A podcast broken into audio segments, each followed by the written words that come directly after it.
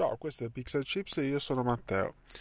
Pensavo di fare una notizia o una carrellata di notizie interessanti, invece farò più una breaking news, anche se oggi è giovedì, non è mercoledì come mi ero ripromesso, sono in ritardo, però sono sul pezzo, mi è appena arrivata la notizia e ne parliamo subito dopo la sigla.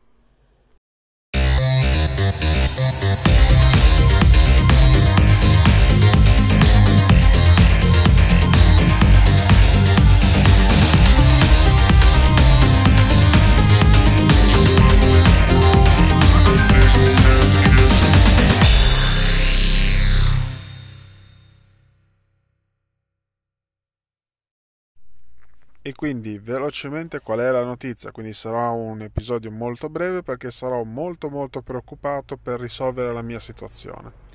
Mi è appena arrivata una newsletter di quelle che non vorrei mai leggere, però purtroppo avendo un'email storica che avevo utilizzato per anni per molti servizi, ogni tanto la fregatura mi arriva nonostante cambi le password per eh, questo da dire. Quindi si parla di sicurezza, cosa che più da podcast disinformatico oppure Digitalia o chi più ne ha più ne metta. Se conosci un altro podcast di quel genere lì, manda la segnalazione di questo episodio perché può essere interessante anche per loro.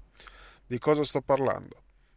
Lo leggerai sicuramente dal titolo. Si tratta di eh, MakerBot o più nello specifico degli account MakerBot per Thingiverse che è un sito per la condivisione dei file 3D tra i più noti, più storici, esiste da quando ci sono le prime stampanti della MakerBot, quando era ancora una startup e tutto, e mm, sono stati, come dire, raccolti in maniera simpatica da questi personaggi circa 38 giga di materiale.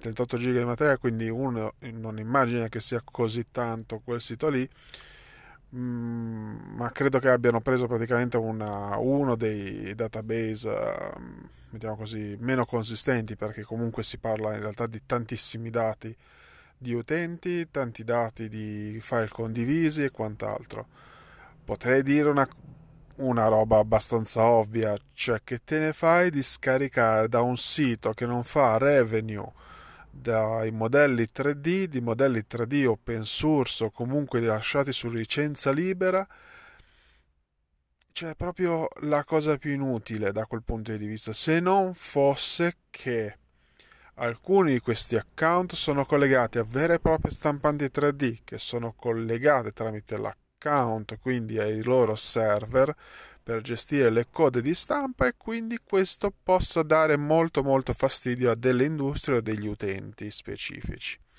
Quindi il dubbio è MakerBot con, se ricordo male, Stratasys cosa uh, sta gestendo con le proprie stampanti diciamo lasciamola così la domanda perché di per sé penso che siano semplicemente delle stampanti prototipazione rapida.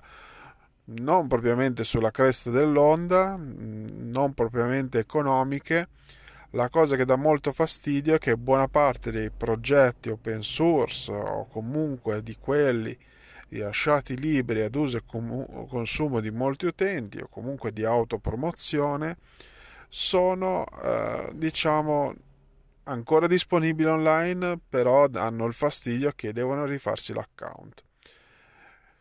Questo dà oltremodo fastidio anche a cosa? A tutti quei servizi di terze parti su cui si appoggia ogni tanto MakerBot, per esempio i servizi Autodesk. Eccolo lì, quindi c'è qualcosa che sicuramente dà fastidio.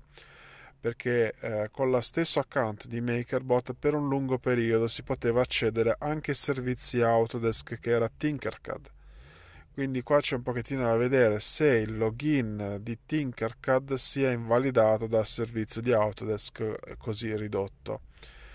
È un bel dubbio, è una, una cosa su cui riflettere e adesso mi è partita la notifica perché ho lasciato le notifiche sonore attive mentre stavo registrando una cosa simpatica da dire su podcast però lo sto facendo in soluzione unica, quindi ve lo prendete così come viene, breve, consistente.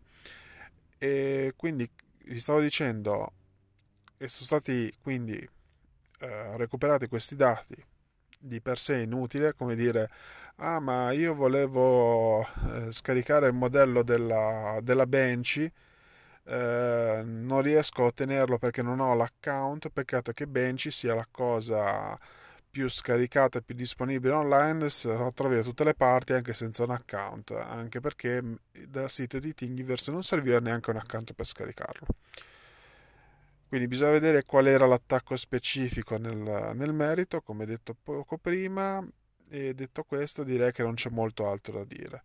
Ringrazio per l'ascolto, mi spiace che sia un episodio breve, vediamo settimana prossima di rifarci anche perché è iniziato oggi la Thailand Toy Expo, spero di recuperare qualche notizia online per rendere qualcosa di interessante la settimana prossima, come anche il fatto che questa settimana c'è il Salone del Libro a Torino e spero di raccimolare qualche informazione da parte di quello che c'è in giro per il salone per quello che riguarda anche comparto pubblicati, mettiamola così, tutto quello che gira intorno al mondo del toy che ci possa interessare.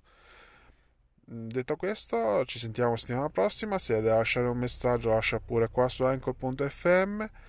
Trovi tutti i riferimenti in descrizione. Se no, c'è Telegram, c'è Instagram. Tutto quello che puoi trovare comunque in descrizione all'episodio e alla prossima, ciao!